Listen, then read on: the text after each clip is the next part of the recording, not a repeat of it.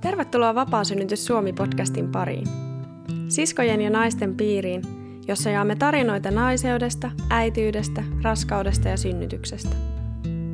Tämä on paluu juurillemme, voimakkaiden naisten heimoon, jossa kuljemme tuettuina ja kannateltuina, toistemme tarinoista inspiroituen. Janoatko sinäkin naisten yhteisöä, jossa tulet kuulluksi ja ymmärretyksi täysin omana itsenäsi? Paikkaa, joka tuntuu siltä, kuin palaisit kotiin. Jossa löydät yhteyden samanhenkisiin naisiin ja luot uusia ystävyyssuhteita. Jossa saat tukea ja rakkautta aina kun sitä tarvitset. Tervetuloa Vapaasynnytys Suomi nettiyhteisöön tietoisille naisille. Kuukausittaisen naisten piirin lisäksi saat sensuroimattoman someyhteisön, joka on tuonut yhteen naisia ympäri Suomen sekä fyysisesti että netissä – ja jatkaa nopeaa kasvuaan. Olemme kiitollisia, kun juuri sinä haluat tulla osaksi tätä voimanaisten heimoa. Liity mukaan osoitteessa vapaasynnytyssuomi.fi. Minä olen Evelina Ryytter, Vapaasynnytys Suomen perustaja ja tämän podcastin emäntä. Ja nyt päivän jakson pariin.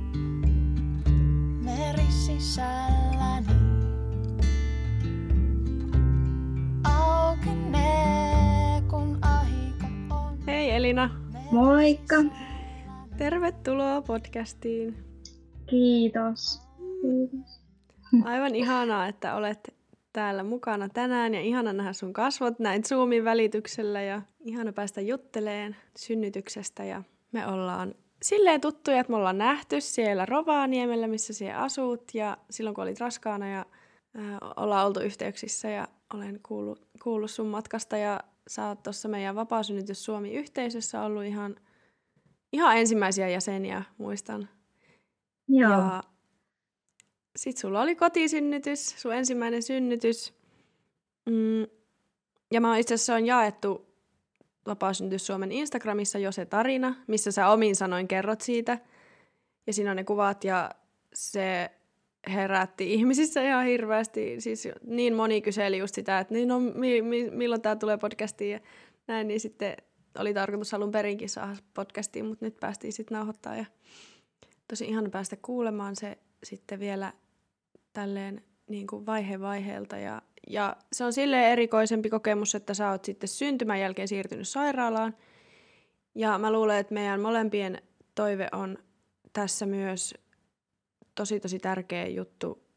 Vähän hälventää sitä häpeää, mikä voi liittyä just siihen, että on synnyttänyt kotona, mutta sitten joutuu siirtymään tai tulee jotain syitä, miksi joutuu siirtymään, niin tavallaan saada se, sen naisen ääni kuuluviin myös, joka tuntee sitä häpeää ja myös niin kuin painottaa sitä just kaikille, että oli se kokemus millainen tahansa, niin se on ihan yhtä arvokas ja että kotisynnytys kokemuksena se ei niin yhtään vähennä sitä sen merkitystä ja arvoa, jos, jos joutuu hakemaan apua sen jälkeen, niin, niin mä oon tosi iloinen, että me saadaan tämä sun tarina tähän, tähän podcastiin nyt mukaan.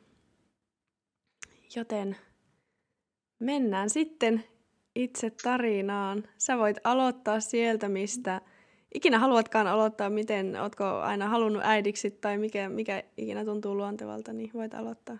Joo, kiitos. Joo, siis mulla on ehkä vähän erilainen matkan alku jo, että en ole tiennyt, että haluanko koskaan lapsia. En ole ollut mitenkään erityisen lapsirakas ihminen, että mulla on enemmänkin ollut lapsi ehkä sellaiset niinku traumat jotenkin, että minun äiti on ollut perhepäivähoitaja koko elämäni ajan, kun olen asunut kotona 18-vuotiaaksi asti, niin meillä on ollut vieraita lapsia kotona. Ja nehän on ollut minun mielestä just semmoisia tunkeutujia ja huutajia ja semmoinen, niin kuin, että olen oikeasti miettinyt, että haluanko niin kuin lapsia tai koskaan äidiksi. Että, että tota, se on sillä lailla vähän erilainen mm. tarinan alku.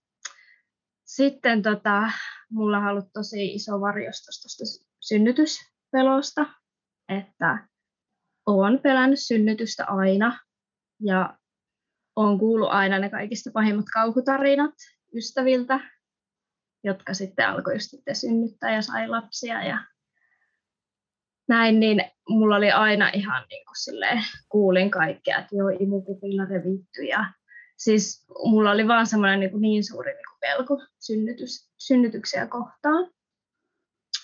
Sitten tota, minun oma koko ja keho on aina huolestuttanut minua, että tota, me on niin kuin tosi silleen aika pienikokoinen ja kapealantioinen, niin olen kuullut esimerkiksi minun sukulaisilta, että sulle luultavasti tehdään suunniteltu sektio, että Ruotsissa ainakin tehtäisiin, että se on niin kapea, että, että se niin kuin pystyy ehkä synnyttämään niin lapsia.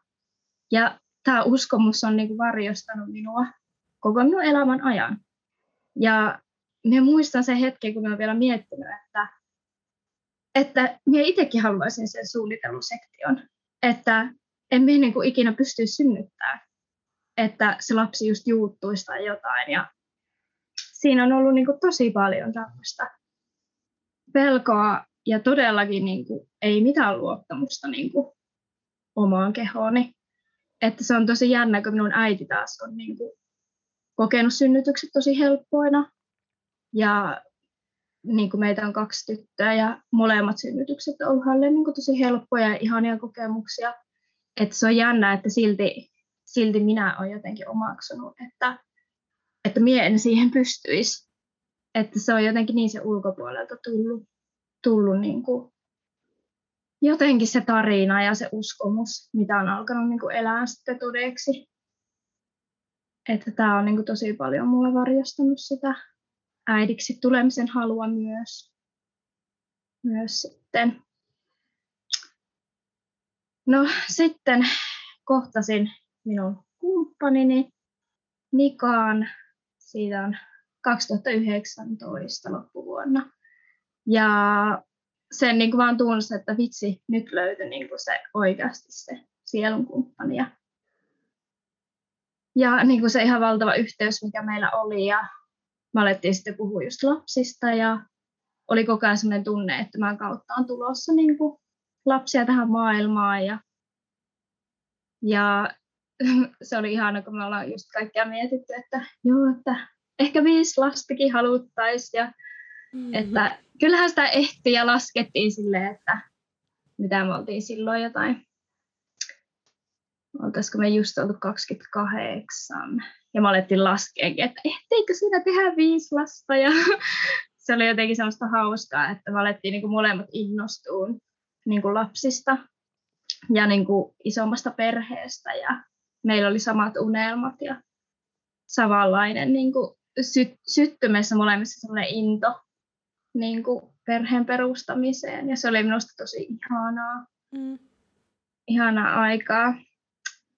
Ja tota, mulla on sille ollut, että mie en ole sen hormonaalista ehkäisyä viimeiseen niin kuin viiteen vuoteen silloin jo en ollut syönyt niin kuin tosi pitkään aikaan, että mulla ei ole koskaan sopinut niin kuin hormonaalinen ehkäisy missään muodossa, että sitä on yritetty kyllä ihan sieltä kuukautisten alusta asti niin kuin muistaakseni 14-vuotiaana sain jo kouluterveydenhoitajalta ehkäisypillerit, Ei. että tuossa on niin kuin, että kipuun, että se oli niin kivuliasta, että nämä helpottaa sitä kipua. Että kun eihän silloin sitä ehkäisynä todellakaan niin kuin tarvinnut. Mm. Mutta tota, olen alkanut 14-vuotiaana syömään niin kuin on kyllä niin kuin va- valtava riski, mikä otetaan nuoren naisen keho, keholla tavallaan just se, että no tässä on nämä pillerit nyt, nämä helpottaa kipua, mutta ei varmasti puhuta siitä, että miten se vaikuttaa meidän lisääntymiseen oikeasti, kuinka radikaalilla tavalla. Siis tietysti tiedetään, että se ehkäisee raskautta, mutta että se vaikuttaa myös pitkällä tähtäimellä tosi paljon meidän hormonitoimintaan ja kehoon. Ja... Joo. Joo, ja just se ajatus, että näillä sitten se kuukautisvuoto semmoinen tyhjennysvuoto ja se on niin kuin kivuttomampi. Ja sitten jossain vaiheessa söin minipillereitä myös, jota vielä markkinoitiin, että kuukautiset saadaan näillä pois. Niin, ja mullahan jäikin. Joo, ja mullahan jäikin ne kokonaan pois sen ajan, mitä söin vuoden ajan muistaakseni. niin kuin minipillereitä ja ei tullut kuukautisia ollenkaan. Ja itsekin olin silloin vielä siinä uskossa, että no ihana, että ei ole tätä riesaa sitten. Ja se on kyllä niin jännä se maailma, että kuinka se niin kuin, on jotenkin iskostettu niin kuin meille se kuukautisten niin kuin se inhottavuus ja se, että huh, kuinka paljon sitä saisikin työstää. Niinpä. Nykyään niin nuorille naisille varsinkin, että siinä ei ole mitään niin kuin hävettävää, vaan se on niin kuin vaan ihana asia. Mm. Uh, niin. niin, sitten minä jossain kohtaa luovun kokonaan ehkäisystä ja mullahan oli silloin nuorena naisena jo tuota, rinno, rintoihin tuli semmoista niin fibroadenoomaa, semmoisia kyhmyjä, joista otettiin ihan koepaloja. Siis ihan niin pelkästään, että mitä nämä on. Ja sitten tuota, sanottiin, että tämä tulee niin kuin mahdollisesti hormonaalisesta ehkäisystä tai niin kuin hormoneista, Ai että rintoihin tulee semmoisia, niin kuin, siellä oli siis semmoisia patteja. Ui. Että se on niin ollut mulle tosi pelottavaa. Silloin on ollut varmaan 21, kun on eka, ekoja koepaloja otettu ja 23-vuotiaana otettiin uusia paloja tuosta toisesta rinnasta. Että ne on luultavasti siis vaan niin kuin keho tuottanut, koska siellä on ollut niin paljon liikaa jotain tiettyä hormonia, joka on niin. tehnyt niin kuin rintoihin tuommoisia, niin kuin, siis ne on niin kuin hyvälaatuisia kasvaimia. Joo. Toikin on tota... hurjaa tavallaan miettiä, tota, ihan tuli vaan mieleen tämmöinenkin ajatus, että just niin kuin, kuinka erikokoisia naisia on ja kuinka niin kuin, eri ikäisiä naisia on ja näin, niin, ja samalla annostuksella niin syödään kaikki noin ehkäisypillerit, mm-hmm. että sun keho on niin kuin, sit ihan ylikuormittunut just siitä hormonien määrästä ja hui. Kyllä, niin, tavallaan ei puhuta hirveä. yhtään noista riskeistä. Mäkin olen 18-vuotiaana, kun ensimmäisen kerran aloin seurustelemaan, niin mennyt mennyt niin kuin ehkäisypolille ja saanut pillerit kouraa ja niin kuin, että ole hyvä tässä nää rupea syömään ja näin, niin että ei, niin kuin, ei noista riskeistä mm. ei puhuta yhtään. Joo, se on kyllä tosi mielenkiintoista ja, ja mulla on just tosi vahva yksi, tuota, yksi tämmöinen lääkärin, tuota, mitä hän sanoi mulle, kun tuota, hän yritti sitten vielä mulle saada noita Siis yritti saada mulle sitä ehkäisyä tai rengasta tai, tai just kierrokkaa, hormonikierrokkaa. Joo, niin se yritti niitä ja sitten mä sanoin, että kun en enää halua niin syödä hormoneja, niin hän jotenkin sen sanoi, että, että ei se ole naiselle luonnollinen tila, jos, jos tuota, ei syö hormoneja, että kun se keho haluaa koko ajan olla raskaana, että se ei ole luonnollista sille keholle, että kun se yrittää vaan hedelmöittyä ja sitten se ei saakaan tulla raskaaksi. Ja siis minä niin kuin katoin sitä ja muistan silloin, että olin jo tietoisempi ja mietin vaan, että mikä ihme toi tuolla, niin kuin, että, että mikä ihme puoskari tuo on. Ja me siis ystävien kanssa sitä juteltiin, että eihän tuolla lailla voi siis niin kuin, ammattilainen sanoa. Mutta hänellä oli niin suuri halu antaa mulle niin ehkäisy. Ja se, että se keho olisi kuulemma luonnollisessa tilassa, kun ei ole toivetta raskaudesta, että se on niin kuin silleen keinotekoisesti sitten, että se, oh. nämä on ollut siis ihan järkyttäviä Oi jee, onpa kyllä hullua. Joo, siis se on niin kuin oikeasti ollut tosi, tosi hurjaa, että tota, on kyllä niin kiitollinen ollut, että on päässyt olemaan niin kuin sitten kuitenkin suht pitkän ajan ilman niin kuin hormoneja. Ja tosi päättäväisesti ollut, että en ole niin kuin, hakeutunut mihinkään terveyspuolen niin kuin, tämmöisiin jutusteluihin. Ja jos jossain on tullut puheeksi, niin olen sanonut, että ehkä se on kunnossa ja en tarvi mitään. Joo. Että tota, se oli tosi ihanaa sitten, kun siitä pääsi irti, niin aloin löytää niin kuin, omaa itseäni ja tiedätkö, niin kuin verhot lähti No kyllä, avautu. Kyllä.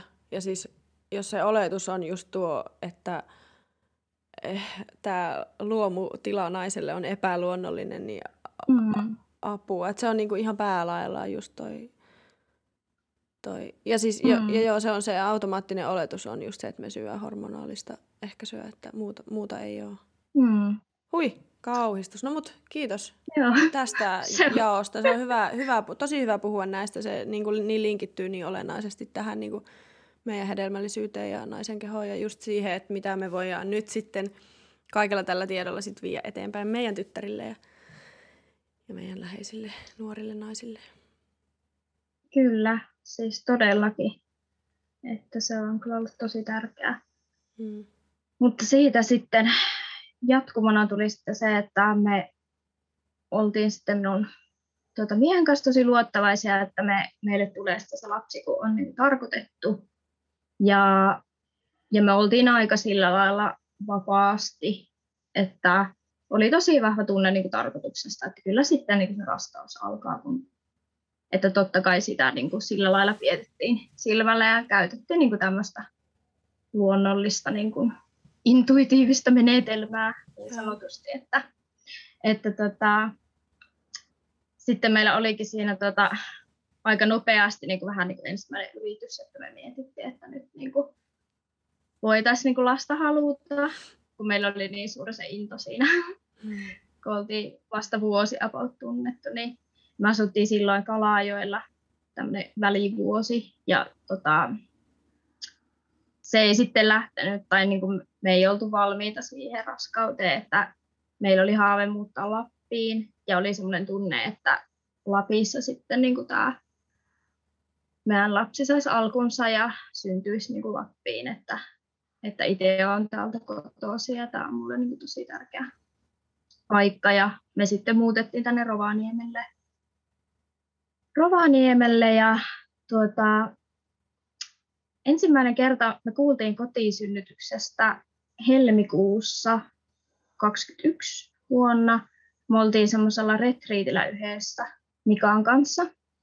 Ja tota, se oli tosi hauska, kun mie siellä tota, pohdin niin kuin, tuota, korona-aikaa aika paljon, että kun silloin oli just niin kuin voimakas se, että ei saanut että tulla edes sairaala ehkä kumppanin mukaan ja jotenkin me niin pohdin sitä, että uskaltaako tässä niin kuin haaveilla vielä siitä raskaudesta. Ja samaan aikaan pohdin myös sairaalapelkoa. Ja siellä oli niin kuin tosi ihan yksi nainen, yksi Jenni, joka tota, se siis aivan ihanasti sanoi, että oletteko te ajatellut, että kotonakin voi synnyttää. Että sekin on mahdollista. Ja siis me oltiin Mikan kanssa, että mitä, että kerro lisää, että mitä ihmettä. Ja sitten tota, hän oli vaan silleen, että joo, että, että te voisitte olla se olosia, että teille voisi sopia tuonne kotisynnytyskin. Ja siis tuota, Ihana, ihana oh. siis ensinnäkin kuulla just, kun mua kiinnosti hirveästi kuulla se sun niin tarina, että mistä se että kun on ollut se vahva synnytyspelko lapsena ja lapsesta asti, että mistä se on tullut se ajatus, että hei, kotisynnytys on mahdollinen, niin, ja luulen, että monia just kiinnostaa se, että miten, mi, miten, miten siihen on tultu, niin, niin ihanasti kerrot. Ja, siis, ja ihanaa, että se on sitten ollut joku nainen, joka on niin kuin... Joo, se oli siis se ensikosketus oli siellä. Jotenkin se tuntui, että se sielu alkoi olla jo niin lähellä niin kuin siellä tulossa ja minä siellä retriitillä tosi paljon avaudun, kuinka paljon minä haluan äidiksi ja minä haluan niin kuin, ottaa sen lapsen pian vastaan ja se oli jotenkin tosi ihanaa. No sitten ei tietenkään ollut sattuma, että sinä aloitit tämän podcastin niin, maaliskuussa. Kyllä, kyllä. Just silloin 21 maaliskuussa, koska minä tuota, totta kai minussa heräsi siis, ja meissä molemmissa heräsi Mikan kanssa se, että Mikaakin oli heti sitä mieltä, että joo, todellakin, että kotisynnytys, että vau, että se on ihan meitä varten. Ja me oli vähän silleen, että okei, että no täytyy kyllä aika paljon pohtia. Mutta sitten siirrytäänkin siihen, että löysin sinun podcastin, löysin Juurimaman Marian tuota blogiin ja Instagram-tiliin ja siis siitä lähti se matka. Että siis aloin kuuntelemaan niin kuin joka jakson ja ootin niitä aivan kuuta nousevaa. Ja siis luin niin kuin mm. päivittäin niin kuin synnytyksestä ja tästä positiivisesta niin kuin synnytyskulttuurista, kotisynnytyksistä ja niin kuin ihan kaikesta. Niin kuin kahlasin sitä tietoa ihan joka päivä ja elin sitä niin kuin jo silleen todeksi. Ja tunsin vaan sen, kuinka se tuntui sydämessä, että tämä on se minun niin kuin, ja meidän niin kuin polku. Hmm. Niin se oli aivan siis tota, mieletön se matka siitä, kun pääsi alkuun. Ihan siitä sinun ensimmäisestä niin kuin podcastista löysin sen. Ihanaa. Hmm. se oli kyllä aivan siis ihanaa ja silloin mä aloin haastaa kaikki ne uskomukset. Ja käsittelin siis niin paljon selvästikin kaikkea tämmöistä traumaa, että toukokuussa mulla tuli ihan ensimmäiset elämäni kivuttomat kuukautiset. Että me olin niin paljon käsitellyt sitä, että siis se vuoto ei enää sattunut. Mulla on niin aina ollut kivuliaat, ja se on varmasti just johtuukin siitä pelosta ja kaikesta niin kuin siitä vähän niin kuin kieltämisestä ja semmoisesta.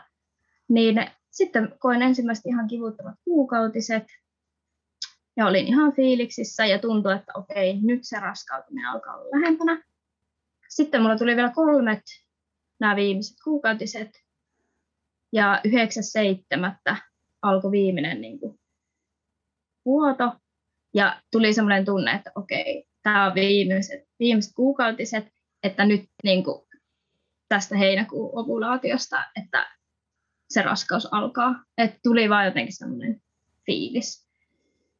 No sitten tota, se oli tosi, tosi hassua, että se oli tosi vahva se tunne ja meillä on tähän itse asiassa aika hauska semmoinen tarinakin, missä me sitten oltiin tuolla Rovaniemen Ounasvaaralla. Siellä on semmoiset kristallikalliot, missä menee semmoinen niin kvartsi, kvartsiitti, semmoinen tuolta kristallilinja, tai semmoinen, me oltiin kuultu siitä. Ja me oltiin silloin yhtenä iltana, että lähdetään sinne. Oli täyskuu ja ihan täydenkuun valo ja heinäkuun tietenkin kesää. Ja me siellä käveltiin ja oltiin ja sitten yhtäkkiä tuli semmoinen, että, että nyt, että entäs lapsi haluaa saada alkunsa niin täällä näissä energioissa, kun meillä oli jotenkin tosi tärkeää, että missä se lapsi, niin kuin millä intentiolla se niin kuin hedelmöitys tapahtuu ja näin, niin me sitten oltiin siellä luonnossa, luonnossa siellä, tuota, siellä yöllä, kello taisi olla joku yksi yöllä, niin eihän siellä ollut ketään, niin me oltiin siellä, siellä tota Ounasvaaran kallioilla sitten. Sääskiä oli aika paljon, mutta oli aika ihana hetki. Että mahdollisesti nämä vauva on siellä saanut alkuunsa, mutta totta kai oli myös sitten tuota, tosi semmoisia intensiivisiä hetkiä sitten myös kotona meillä, että se oli oikein kunnon se tunne, että nyt se niin kuin, tulee se lapsi, että se, se tunne siinä yhdynnässä jo oli aivan niin kuin, erilainen. Yeah. Tiesin oikeastaan jo, että on niin kuin, raskaana, mutta tota, tein sitten kuitenkin testin, kun kuukautisen ei kuulunut. Halusin jotenkin tehdä sen testin, kun se minun mielestä se on ehkä sellainen once in lifetime, että saa nähdä sen testin. Ja Kaksi viivaa. Mä raskaana. Mm. On, se oli jotenkin on semmoinen, se. vaikka niin kuin tiesin ja tunsin kehossa sen, että on, mm. olisin niin kuin raskaana. Mutta tein sitten testin ja se kotisynnytys oli päätetty jo ennen tätä raskautumista, että me oltiin siitä niin paljon puhuttu ja sitä mietitty että kaikki oli jotenkin tosi selkeää. Ja hmm. niin, tässä on siis tosi hauska, että mulla oli jo ensimmäisen kuukauden aikana, niin meillä oli doula ja kotikätilö hommattuna. Niin. Että en, en ehtinyt sen pidemmälle niin kuin raskautta, kun oli jo silleen, että otin yhteyttä Rovaniemen doulaan, Sintia, Dutka, joka on aivan siis ihana ihminen, heti resonoi meille. Ja tavattiin Sintia ja sitten hän sitten kertoi tästä Mään ihanasta kätilöstä, joka on siis Tuija Marttila Oulusta.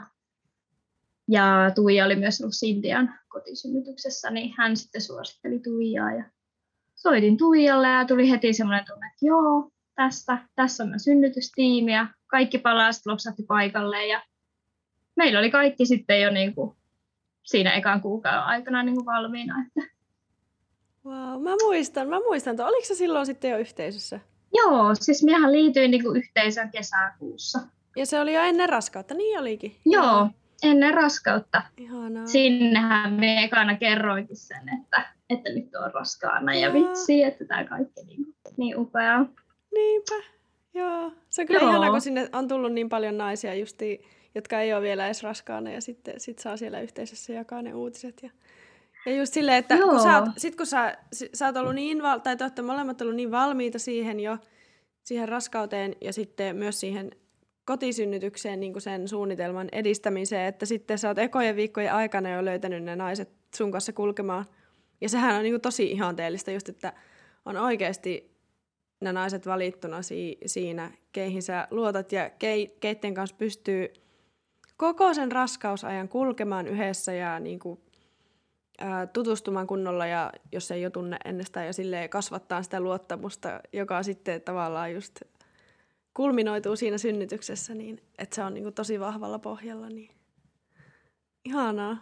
Joo, se kyllä oli jotenkin, että oli tosi vahvasti tiedossa, että haluan ensimmäiseen synnytykseen niin kuin näitä viisaita naisia tuekseni, että, että olin sen verran tietoinen kuitenkin näistä kaikista niin kuin omista peloistani ja tämmöisistä, että koen sen jotenkin tosi vahvasti, että haluan kuitenkin sitä tukea, että sitten kuitenkin ensisynnytys, niin sitä ei voi koskaan tietää, mitkä fiilikset sitten siinä syntymähetkellä on, niin koin, että halusin ottaa nämä molemmat henkilöt sitten tueksi siihen synnytykseen.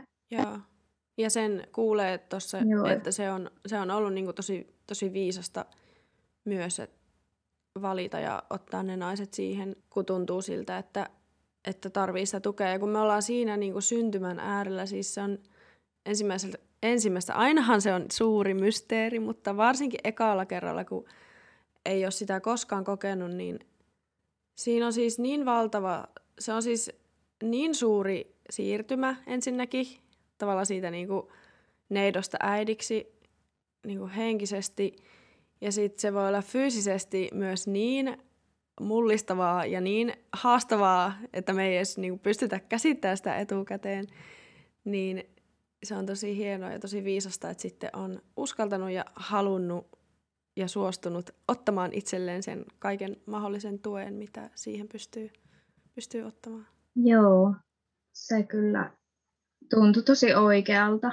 niin kuin ensisynnytykseen, että ottaa ne. Ja no sittenhän mulla oli myös, miehän otin tämän hypnosynnytyskurssin Saara Jämeksen, hmm. että liityin siihen ja aloin sitä käymään katsottiin paljon synnytysvideoita miehen kanssa yhdessä, että tota, niitä löytyi ulkomaalaisia varsinkin tosi paljon, missä synnytettiin just kotona, että kotisynnytysvideoita.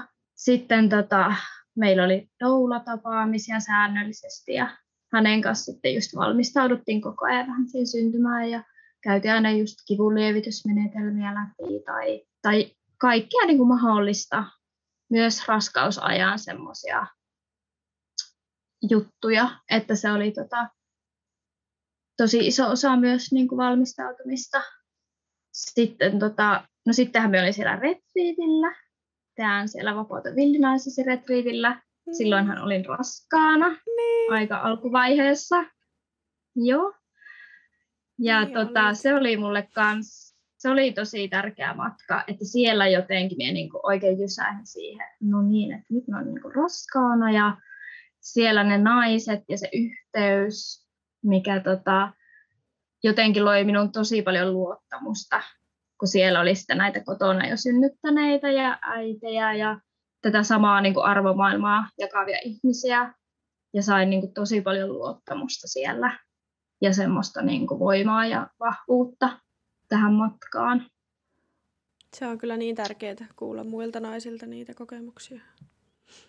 Ja että kun just kotisynnytys jo niin kuin ideana Suomessakin on tosi marginaalinen ja että sille yleisesti, jos nyt meet huutelen tuonne kadulle, että hei, olen kotisynnyttäjä, niin ei ole mikään super innostunut vastaanotto, niin, niin, niin, niin se on tosi, tosi, tosi mer- merkityksellistä just se, että pääsee sitten niiden naisten kanssa myös puhumaan, jotka on synnyttänyt kotona.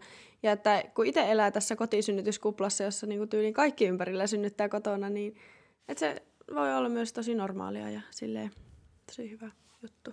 Joo, siinä oli kyllä tosi paljon semmoista ihanaa valmistelua siinä raskausmatkassa. Ja, ja tota, miehän sitten myös kävin niin kuin neuvoloissa, että halusin senkin nähdä niin kuin tässä ensimmäisessä raskaudessa, että minkälainen se neuvola maailma sitten on, että olin kuullut siitä paljon, mutta kuitenkin jotenkin siihen, niin kuin, jotenkin halusin se itse nähdä ja kokea myös, että mullahan sillä alkuun oli, että, että en halunnut, että vauvasydän ääniä kuunneltiin ja siitä aina tehtiin kirjaukset, että ei halunnut, että kuunnellaan. Ja aina se sanoi, että no ensi kerralla kuunnellaan, mutta sitten taas sanoin, että ei. Ja, ja tota, se oli vähän semmoista, kuitenkin päällisin puolin ei tapahtunut mitään semmoista erikoista, että mehän ei kerrottu mihinkään kotisynnytyksestä. Mm. Että ei kerrottu neuvolassa eikä missään ultraäänessä eikä missään. Että se oli niin kuin minun oma päätös, että täällä se vielä on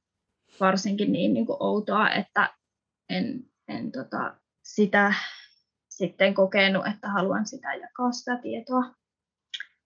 Ja no sitten mä mentiin ensimmäisen ultraan, jossa minun tuota laskettua aikaa, joka oli minun kuukautisten mukaan 15.4., niin sitä siirrettiin niin 25.4. eli 10. päivällä, mikä olikin sitten oikeastaan minun onni, että sitten loppuvaiheesta sitä synnytystä ei sitten niin kuin alettu sillä lailla sairaalan puolesta hoputtaa, että just mietin sitä, että mikä kaikella oli jotenkin tarkoitus, että Joo. sitä siirrettiin niin kuin noin paljon sen lapsen niin kuin, tai vauvan niin kuin sitä jostain syystä siirsivät. Ja en siitä ottanut mitään, oli aivan sille, että ihan sama mikä se laskettu aika on, mutta heidän kirjoihin sitä kuitenkin sitten siirrettiin. Ja äh, sitten oltiin tota, äh, rakenneultraa, sitä mietittiin paljon, että mennäänkö sinne. Ja muistat, että silloin just nähtiin niin sinunkaan täällä Rovaniemellä. muista, ja, joo. joo. se oli ihan jotenkin paljon minä mietin, että halua, haluanko minä sinne. No sitten tota, kuitenkin sitten päädyttiin, että no mennään. Ja meillä oli toi lapsen suku. Joo, ja toi on, niin. toi on niinku hyvä pysähtyä kanssa tähän, kun ettei niinku kellään mm. ole just semmoista kuvaa, että, pitäis, että kaikki on niin mustavalkoista ja pitäisi olla aina niin radikaalia. Ja jos haluaa villiraskauden, niin ei pidä käydä missään ultrassa, kun pointtihan on just nimenomaan se, että sä tiedät, että se on sulla niinku vaihtoehto. Se voit valita, käytkö vai etkö. Mm. Että se ei ole sitten vaan semmoinen, että sinne olisi pakko mennä, vaikka ei halua. Vaan just silleen, että sä oot tiennyt, että se ei ole sulle pakollista – ja sä oot sitä asiaa miettinyt ja niin kuin omasta tavallaan sydämestä tehnyt sitten sen päätöksen, että haluat mennä tai et halua. Mutta... Joo, tosi paljon sitä mietittiin ja minun mies oli sitä mieltä, että ei mennä, että ei tarvitse, luotetaan vaan. Mutta mulla oli joku semmoinen ihmekutus, että minä niin haluan sinne. Ja sitten just toi lapsen sukupuoli oli semmoinen, että minähän olin koko ajan ajatellut, että, että minä otan niin tyttölasta. Ja olen aina niin kuin mieltänyt itteni semmoiseksi tyttöjen äidiksi. Ja jotenkin niin kuin, mulla ei ole ollut edes mielen vieressä, niin, että voisin saada pojan. Ja jotenkin se oli semmoinen tosi hauska juttu, että tässä just ennen tätä rakenneultraa, niin minun tuota, vaari menehtyi. Ja mie silloin niin kuin näin semmoisen semmoisen niin näyn jotenkin, kun hänen nimensä oli Toivo. Ja hän menehtyi ja mulla tuli semmoinen jotenkin kuva, että Toivo Mikael piirtyi vaan niin minun mieleen. Ja me Mikaelle sanoin, että mikä tämä on, että mulla tuli tämmöinen nimi. Ja meillähän oli siis tytöllekin jo niin valmiiksi se nimi, millä me jo puhuttelin sitä kohtuvauvaa. Ja sitten mulla tuli oikeastaan tämä oli jotenkin se juttu, minkä takia me halusin sinne ultraasta loppujen lopuksi. Että minä halusin niin kuin nähdä sen, että odotanko minä nyt poikaa vai tyttöä, että se oli jotenkin mulle tosi tärkeä tieto niin kuin henkilökohtaisesti, että pystyn niin kuin valmistautumaan kuitenkin siihen. Ja no sitten mentiin sinne ultraan ja pyysin, että hän näyttäisi sitten sukupuolensa, jos haluaa näyttää. Ja sitten se ultra alkoi siitä, että heti se ultra niin osui sinne haarojen väliin. Ja hän vielä, tämä kätilö otti se ultran pois ja kysyi, että ensimmäinen kysymys, että haluatteko tietää vauvan sukupuoleen? Että kun hän nyt tässä oikein niin levittelee haaroja. Sitten me oltiin vaan, että joo, että jos hän näyttää, niin joo, todellakin. Sitten se laittoi se ultra siihen takaisin ja sanoi vaan, että no miltä se näyttää. Ja me katsottiin sitä ja minä vaan niin sillä, että no, pippelihän siinä on. ja siis me naurettiin ja naurettiin ja siis mulla se tunne, siis me muistan vieläkin sen, kun me oli vaan sillä, että eh, se on poika. Siis niin selkeästi, että mulla tuli semmoinen niin kuin, joku semmoinen rauha laskeutui niin kuin minuun. Että okei, että me saadaankin poika.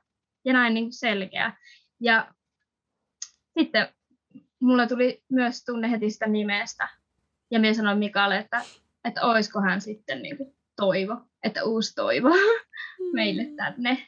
Ja Mika oli silleen, että joo, että tietetään se nyt ainakin silleen, että katsotaan tietenkin sitten, vielä fiilistellään, mutta sitten mulla kääntyi tämä kaikki, että minä otinkin sitten toivoa ja, niin. ja se oli niin kuin ihan elämän paras juttu, että minä tuota, sain itse henkilökohtaisesti tietää sen, että me odotan poikaa. Se jotenkin toi mulle tosi iso rauhan ja semmoisen jotenkin maadoittuneen niin tunteen, että se oli ihanaa. Ja no siitä jatkettiin sitten odottelua ja mulla koko raskausajan oli tosi hyvä vointi. Että jaksoin tosi hyvin ja minun keho kesti tosi hyvin sitä raskautta, mitä mä olin yllättynyt. Että niin, se jotenkin tosi hyvin otti koko elämässä kuullut sitä, Joo. että sä oot niin pieni ja näin, että ei Joo. Se. Joo. Että tota, ainoa juttu mulla oli raskausaikana, että mulla oli vähän huonot tai alhaiset noin veret, tai toi ferritiini ja hemoglobiini, mm. että siihen kanssa niin kuin työskenneltiin sitten siinä, että, että tota, söin sitten rautalisää maksakapseleita ja kaikkea mahdollista lihaa, mitä yritin tankata Joo. ihan niin kuin kunnolla. Joo, se on että kyllä sitten, hyvä, hyvä, hyvä kun toit esille ja toi on varmaan aika lailla kaikilla raskaana olevilla just, että se rauta-arvot tai hemoglobiini laskee raskaana ja ja sehän johtuu siitä, kun se volyymi, veren niin kuin määrä lisääntyy, niin sitten se vähän laskee se. Mutta joo, sitä on just niin kuin monen, monen, monen tasoista varmasti. Ja mä oon ihan itse iso lihansyönnin puolesta puhuja. ja maksa, mm. maksakapseleita on kanssa tankannut jo pitkään, niin joo. Niin, jatka vaan. Joo, niin, se oli aina mulla semmoinen, mikä vähän varjosti sitä raskautta, tai se väsymys siitä, tai semmoinen aneemisuus. Niin, että se oli niinku tosi, tosi... No oli siinä puolessa välissä toisella kolmanneksella, niin miehän siis hengästyin, kun kävelin tai olin lenkillä, niin mulla niinku ihan pysähdyin silleen puuskuttaan, että se oli niinku tosi voimakasta sinne niinku jotenkin tuntui, että veri ei kulkenut niin kuin, tai happi kulkenut niin kuin keuhkoihin ja jaksanut jotenkin se veri siellä kiertää, että olin just kuullutkin, että toisella kolmanneksella yleensä se pahin niin kuin kohta, kun se just se veren volyymi niin kuin nousee. Mm. Että sitten se helpottaa sitten viimeisellä kolmanneksella, ja niin mulle sitten kävikin. Että se olo lähti niin kuin helpottaa. Joo, todellakin se, se lähti helpottaa sitten. Ja saiko apua sitten niin kuin just siitä lihan syömisestä ja äh, maksakapseleista ja muuta? No joo, kyllä. Kyllä sain, että se ferritiinikin sieltä nousi, mikä yleensä on aika niin kuin epätodennäköistä, että se nousisi raskausaikana, niin silti sain sen niin kuin seitsemästä 15 se nousi. Okei, no mahtavaa. Että tota, siinä oli tota, varmasti oli apua niillä kaikilla, mitä aloin sitten kiinnittää huomiota siihen, siihen lihaan ja maksaa. Ja, tota... Joo, ja just se, että vaikka se olisi lihaa niin, että ei tarvitse syödä just mitään sattuu lihaa, eikä tarvitse syödä mitään tehotuotettua niin kuin tosi huonolaatuista lihaa, mm. vaan voi just, ja varsinkin pohjoisessa on just on riistaa saatavilla ja voi niin kuin hyvin, hyvin niin kuin luo, luonnollisesti kasvatettua lihaa on mahdollista saada, niin että lihaa voi myös syödä silleen niin eettisesti kuin mahdollista. Se on kyllä totta. Joo, sitten tästä no, raskausmatkasta vielä haluaisin semmoisen nostaa esille, että mullahan oli tosissaan tämä isovauvakeissi, jota siis kuvaan juuri tällä keissinimellä. Että, että tota, just täällä rakenneultrassa kun oltiin, niin mulla ihan se kynekologi niin kuin siinä tuli myös siihen, kun he tarkasteli vauvalta vielä sydämestä semmoista yhtä kohtaa, niin sitten siinä tota, kynekologi tuli sinne ja hän sanoi sitten, että, että kyllä tämä näyttää, että hän olisi niin nelikiloinen vauva sitten syn, syntymähetkellä, että, että sulle kyllä pitäisi niin varata extra ultra aika viikolle 38, että sitten me niin katsotaan se lapsen koko, että kun sinä oot niin pieni ja sinulla on lyhyt selkä, niin sulla on niin kuin, voi mahdollisesti olla synnytyksessä riskejä. Ja sitten me kysyin, että no, mitä ne niin on. Ja hän sanoi, että no, yleisinhän on sellainen juuttuminen, että lapsi jää hartioista kiinni. Ja no totta kai itse siellä niin kuin olin ihan kuuntelin sitä ja mulle varat ja annettiin se aika, aika, että joo, tässä on 38 viikolle aika, että tulet sitten tänne, niin ultrataan ja mietitään sitten, että tarviiko tehdä käynnistystä, että jos vauva on jo iso. Niin sehän oli mulle ihan kunnon semmoinen lasku siinä, että siis olin aivan, aivan sekaisin ja aivan murtunut. Ja, hmm. tuota, minun kätilön kanssa sitä niin kuin tosi paljon käsittelin ja Doulan kanssa ja ystävien kanssa. Ja, Ihanaa, että ja jotenkin... oli niitä ihmisiä, kenen kanssa käsitellä tuota, koska niin moni nainen just lähtee niin murtuneena eikä ymmärrä, että se ei ole ainoa totuus.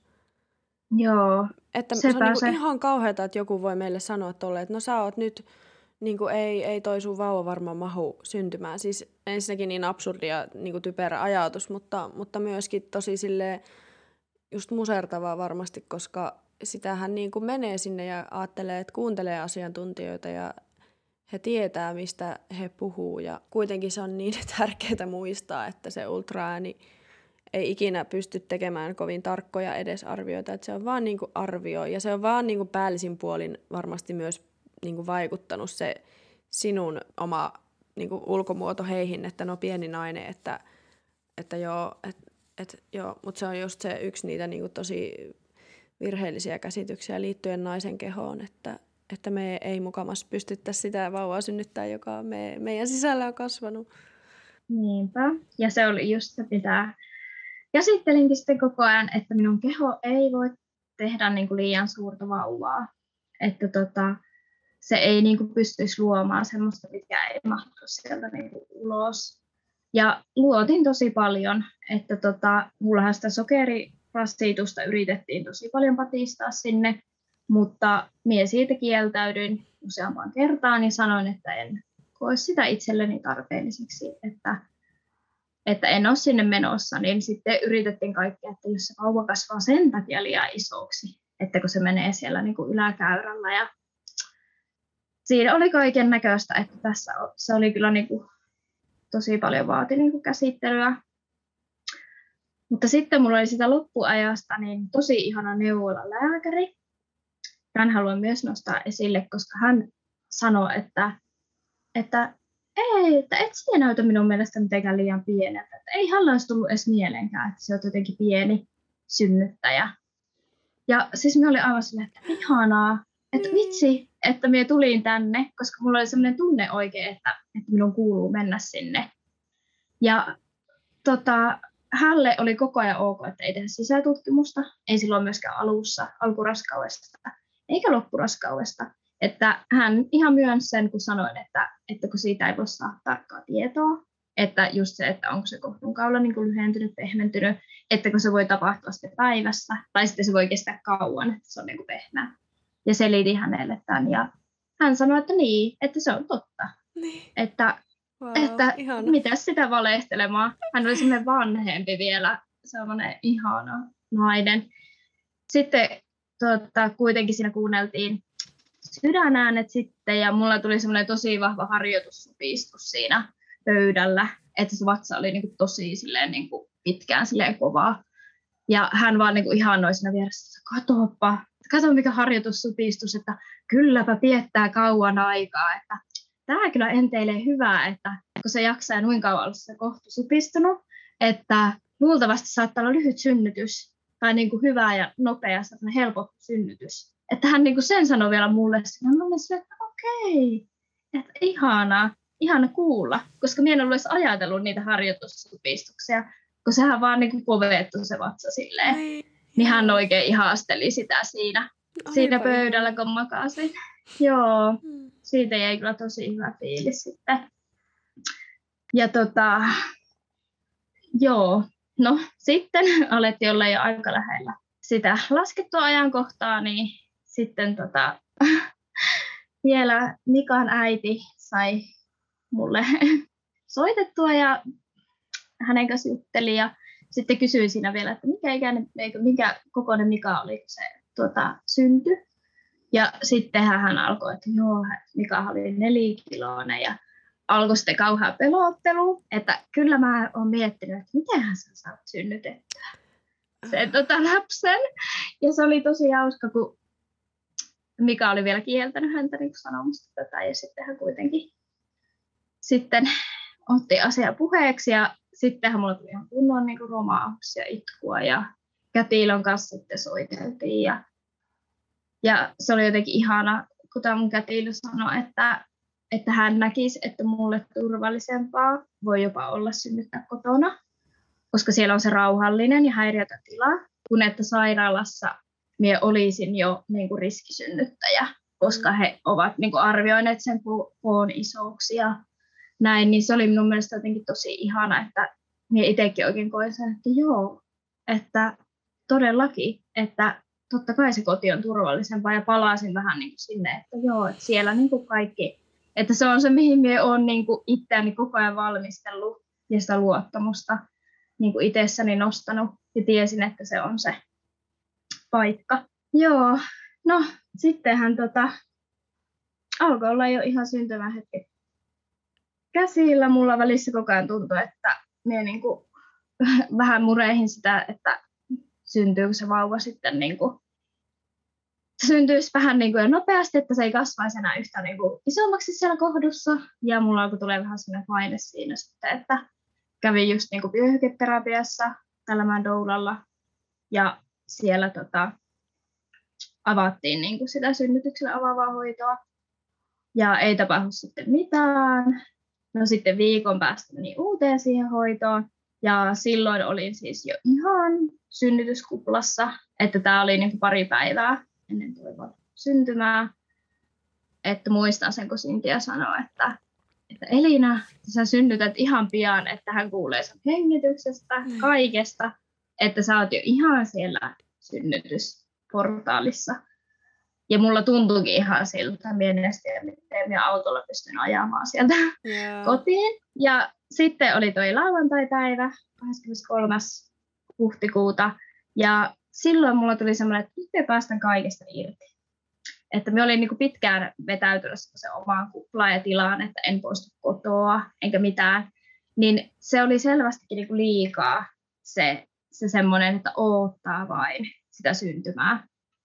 Että tota, lauantaina lähdettiin, sanoin Mikalle, että me haluamme Hesburgeriin syömään. Me lähdettiin Prismaan ja Heseen ja oltiin varmaan joku kaksi ja puoli tuntia reissussa. Ostettiin kaikkia herkkuja, päätettiin, että katsotaan illalla leffaa ja se oli jotenkin tosi ihana päivä. Mulla oli tosi paljon virtaa ja minä niin päästin irti siitä syntymä tai siitä, niin kuin, että on edes niin kuin raskaana. Että olin aivan silleen, että vitsi, että nyt vaan nautitaan kävin lenkillä ja nostin sykettä ja sitten, tota, sitten se olikin, että silloin yöllä synnytys käynnistyi ihan itsestään, vain se lapsi vedet vapautui sänkyyn ja tota, siis se oli aivan semmoinen niin rasähdys. Kaksi, yksi, yksi, niin kuin kahdelta yöllä.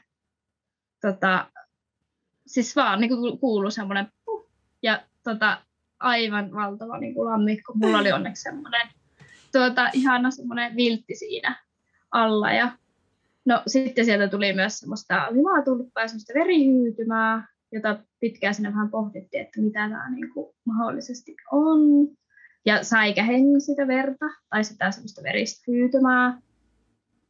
Ja sitten me siitä sängystä nousin ja juoksin vessaan ja huusin miehelle, joka nukkui olkkarissa, että nyt tämä tapahtuu. Ja sitten Mika tuli tietenkin mun kanssa vessaan ja sitten tota, soitettiin heti kätilölle ja hän sitten käski vaan tarkkailla sitä lapsivettä, että onko se myös niin kuin kirkasta ja, ja että tarkkailkaa vauvan liikettä ja mennään niin kuin hetki kerrallaan.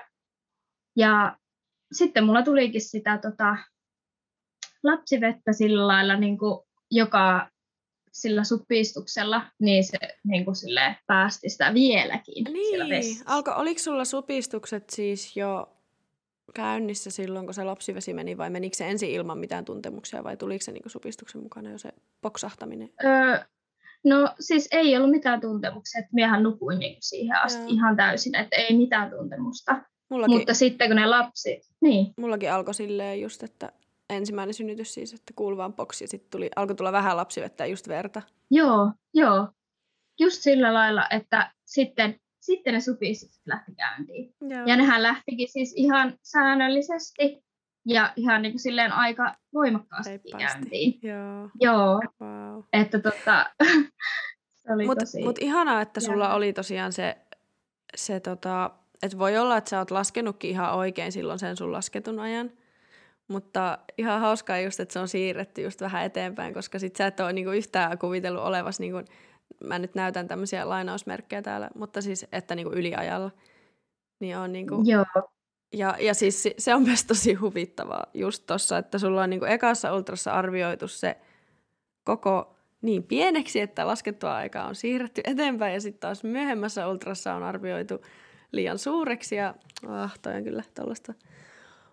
Mutta ihanaa tuossa myös oli se, se niinku ensimmäisen lapsen syntymän ainutlaatuisuus, että te voitte kahdesta, että voi niinku kahdestaan puolison kanssa nauttia niistä viimeisistä hetkistä. Että sitä ei niinku enää, sit kun on jo lapsia, niin sitä ei niinku tavallaan enää ole, että voi nauttia oikeasti siitä niinku ihan, ihan siitä synnytyskuplasta jo. Joo, se oli kyllä mm. ihanaa. ihanaa ja jotenkin se oli niin tärkeää, että sai vaan nauttia. Ja sitten se synnytys niin kuin, lähti sitten käyntiin heti, kun päästi siitä niin kuin, irti.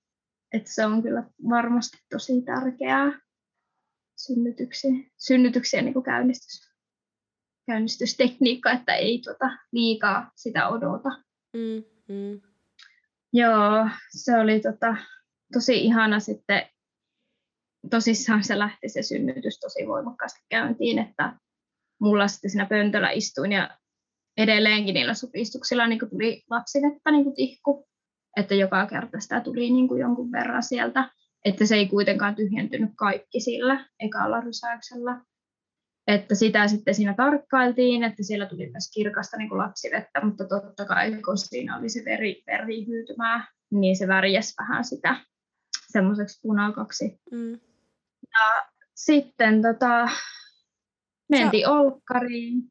Pakko niin. vielä, anteeksi kun mä koko ajan häiritsen, mutta siis se on vaan niin ihana just tossa, tossakin miettiä, kun vaikka vertaan siihen omaan kokemukseen ensimmäisen kanssa, kun lapsivedet meni ja sitten soitetaan heti sairaalaan ja sitten lähdettiin vielä sairaalaan sille tsekattavaksi, mutta ja oltiin menossa sairaalaan synnyttää ja sitten se etenikin tosi nopeasti ja se syntyi ja näin. Mutta niin kuin sulla siinä ja just kotisynnytyksessä ylipäätään, niin on just se niin ihanaa se, kun se synnytys alkaa, niin ei tarvi, voi ottaa siihen kätilöön yhteyttä tai muihin tukihenkilöihin, mutta ei tarvi just miettiä sitä lähtemistä, vaan voi just täysillä vaan niinku uppoutua siihen synnytykseen, koska siellä oot jo siellä, missä sun pitää olla ja siellä on tavallaan kaikki, kaikki on valmiina. Joo, se oli kyllä aivan ihanaa, että me tosissaan mentiin olohuoneeseen sitten ja tuota, mies söi hedelmiä ja laitettiin toi synnytys musiikkilista päälle soimaan ja sytytettiin kynttilöitä ja, ja tuota, tanssittiin siinä ja pyydettiin niin vauvaa liikkuun, että liiku oikeasti, että jos on kaikki hyvin. Että mulla oli siinä alussa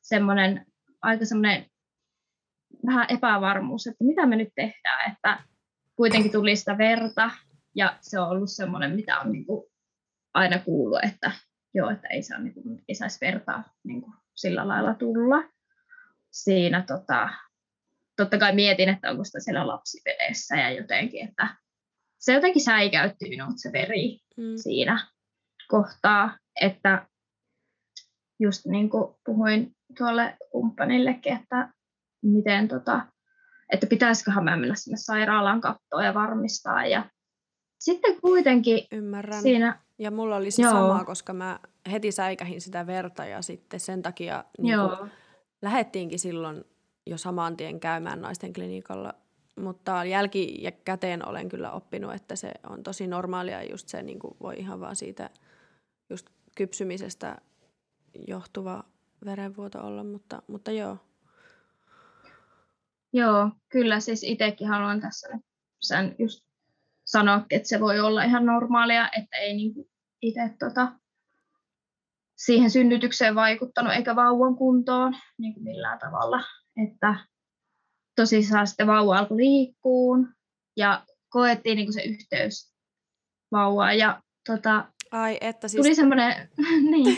Toikin on niin tärkeä juttu ja siis aamulla vaan niin, siis tää on vaan niin ihana kuulla ja siis mä niin rakastan tehdä tätä podcastia, mutta mut joo, niin toikin on ihana, ihana juttu toi, että, että ei, ei se ole niin, kuin niin mystistä se just se äidin ja vauvan yhteys, että just se niin kuin synnytyksen aikana tunnet, kun vauva liikkuu ja pystyt olemaan niin kuin sille yhteydessä, että, että just kun meidät on tavallaan niin vieraannutettu siitä meidän kehosta ja synnytyksestä ja siinä, siitä niin kuin kohdussa olevasta vauvasta, mutta just normalisoida sitäkin, että me niin kuin äiteinä pystytään synnytyksessä just niin kuin tuntemaan vauvan liikkeet ja, ja silleen saada just sitä varmistusta siihen. Joo. Koska vauvakin niin kuin syntyy, se ei ole mikään niin kuin passiivinen toimija siinä, vaan se on myös niin kuin itse siellä niin kuin just menossa sukeltamaan ja tekee myös töitä siellä.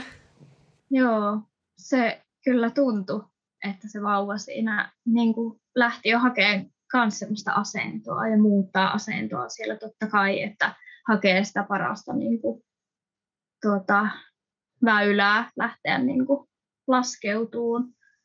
Ja siinä kohtaa mulla tulikin semmoinen tunne, että nyt, niin kuin, että nyt me päätä niin kuin, luottaa. Ja me molemmat siinä niin kuin miehen kanssa päätettiin, että nyt vaan luotetaan. Ja sitten me päästiin niin kuin, irti kaikesta, että siinä, siinä tapahtui semmoinen, että okei, että mietitään, että, että minun vauva haluaa syntyä kotiin. Ja me ollaan valmistauduttu tähän, että minä en niin kuin, todellakaan niin kuin, sille hepposin perustein lähde sinne sairaalan tutkittavaksi, että vaikka se mieli sanoisi mitä, niin käänsin sen, että ai niin joo, että tässä on luottamus todellakin se suurempi voima. Ja no sitten tosissaan doula tuli jo joskus viiden aikoihin meille, ja synnytys oli siis ihan täydessä käynnissä, että supistuksia oli neljän minuutin välein. Jo, minun mielestä se oli jo alusta asti, siitä kun minä nousin sängystä, niin niitä oli jo niin kuin neljän viiden minuutin välein. Että ei siinä todellakaan ollut mitä, minkäänlaista semmoista rauhallisempaa vaihetta, mm. mihin oli ensin itse niin kuin varautunut ensisynnyttäjänä, mm. että ehkä avautuminen kestää just pitkään jonkun päivänkin. Ja olin miettinyt kaikkea, että lähden luontoon ja rummuttelemaan ja teen tämmöisiä omia juttuja, mitkä on itselle tärkeitä ja syödään hyvin ja nukutaan ja levätään. Mutta ei, se oli aivan jotain päinvastaista. Että se oli todellakin niin kuin supistuksia tuli ihan tiuhan tahtiin ja ne oli jo niin kuin voimakkaita, että sain niin kuin jo olla sillä lailla niin kuin todella antautuneena niille heti alusta asti.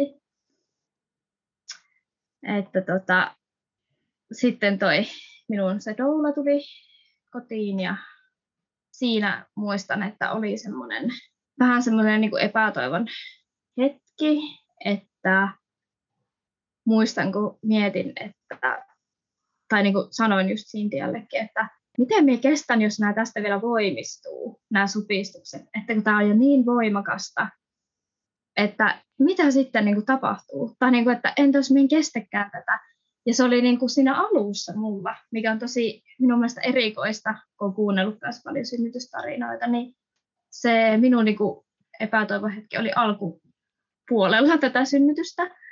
Että tota, siitä sitten, minä en oikeastaan edes muista, siis minä aloin vaipua semmoisen omaan kuplaan tosi vahvasti. Ja mulla oli semmoisia homeopaattisia valmisteita, että me otin siinä alussa just tuommoista arnika-rakeita. Ne oli semmoista aika vahvaa, että se niin kuin lataa siihen synnytykseen. Ja sitten mulla oli myös semmoinen pari muuta valmistetta. Ja, ja tota, TENS-laitetta kokeilin siinä alussa, mutta sehän ei tuntunut ollenkaan hyvältä, että se ei yhtään resonoinut itselle, että se aika nopeasti sitten... Mä en ole koskaan kuullut, että joku olisi sanonut, että, että olipa ihana, kun olisi TENS-laite. Mä oon vaan kuullut just ton, että kokeilin, mutta ei.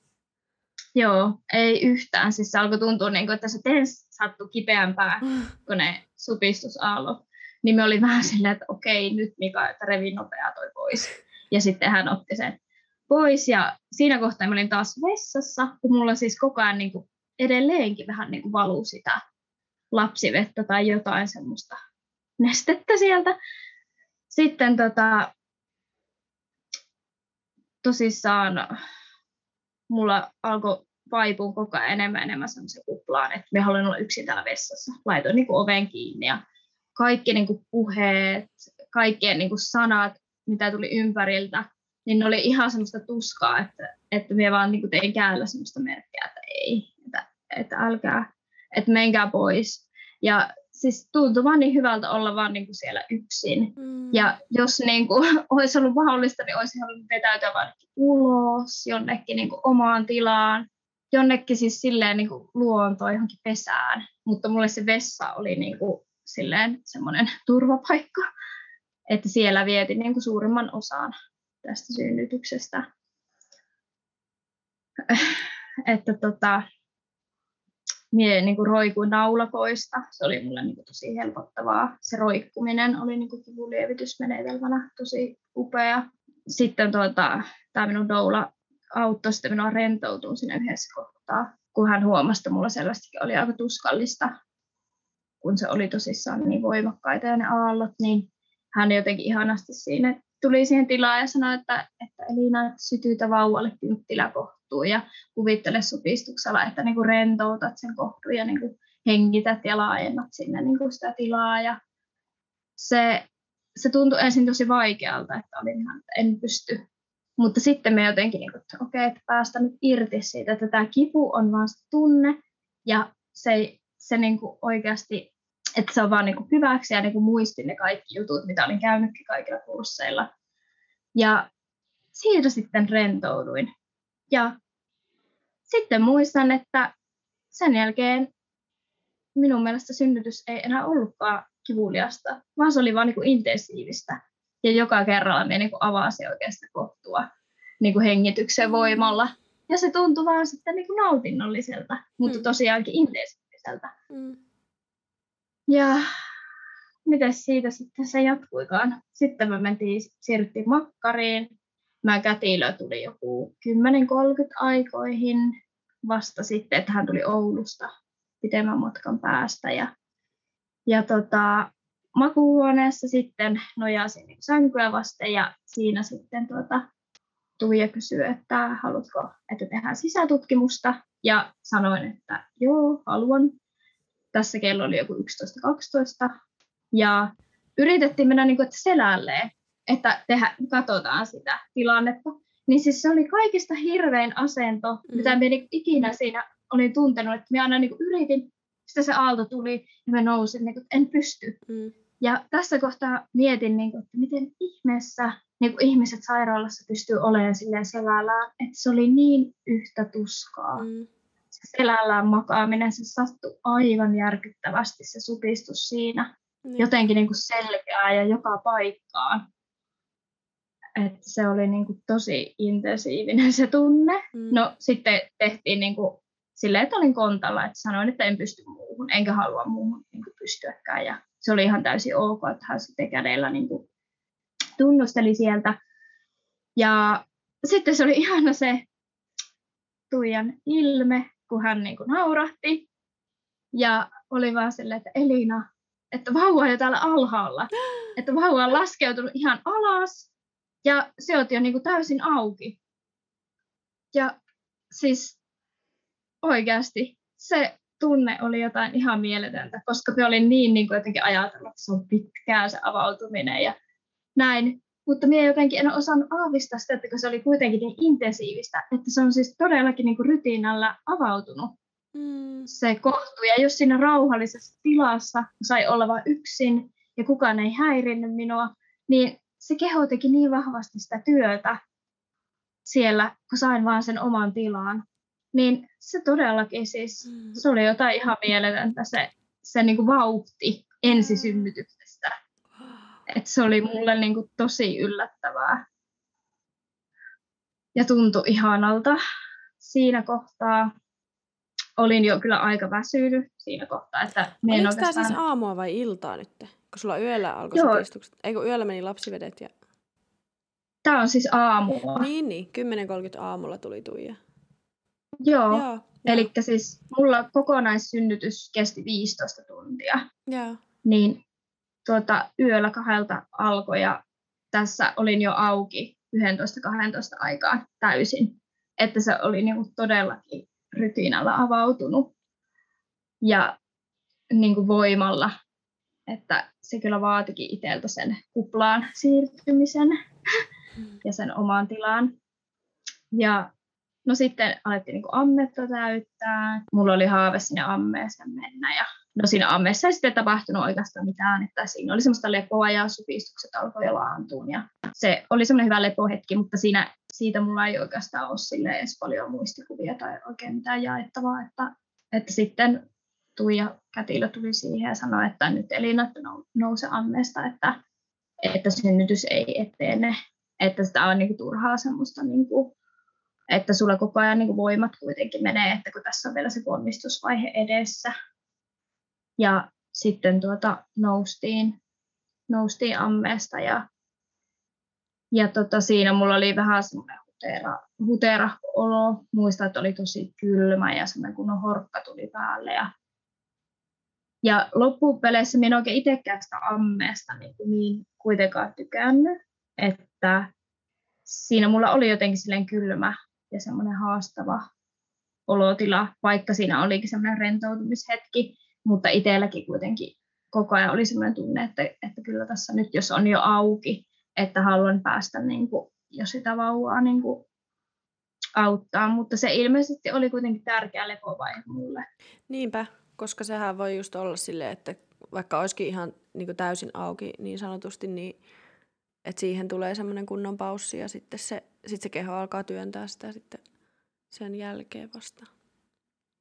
Joo, puolitoista tuntia olin siinä ammeessa ja sitten nousin sieltä ja mentiin taas vessaan Mikan kanssa kahdestaan ja sitten tota, olin oikeasti jo niin tosi väsynyt, että se kyllä varmasti näkyy minusta ulospäin että minä niin pystynyt oikein syömään mitään, enkä tota, oikeastaan juomaankaan, että yritin aina juoda jotain, kun tarjottiin, mutta olin niin täysin semmoisessa omassa tilassani ja sitten tota, mulla ei ollut ponnistamisen tarvetta.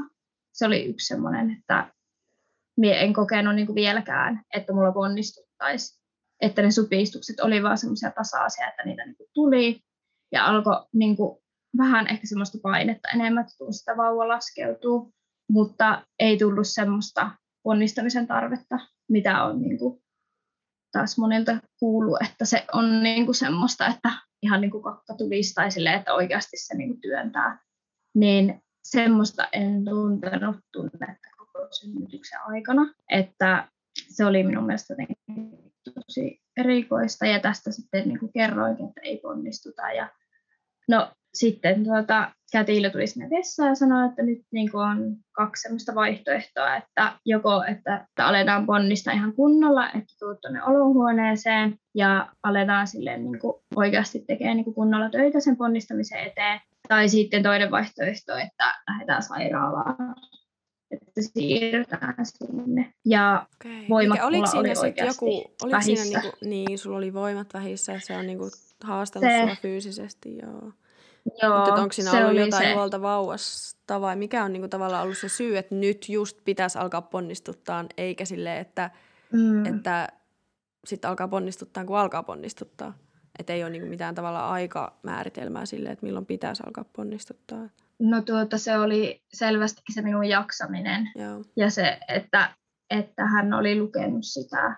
Ja varmaan koko synnytystiimi oli lukenut sitä, että aloin olla jo niin sillä lailla poissa olevana ja väsyneenä, että, että tuota, se oli niin kuin siinä se, että minun mielestä niin kuin jälkeenpäin toi on ollut tosi hyvä ratkaisu, että mulle on sanottu se, koska oikeasti minä tarvin aika paljon voimia sitten siihen ponnistusvaiheeseen, mikä kesti lopulta sitten puolitoista tuntia sekin aktiivinen niin kuin ponnistusvaihe.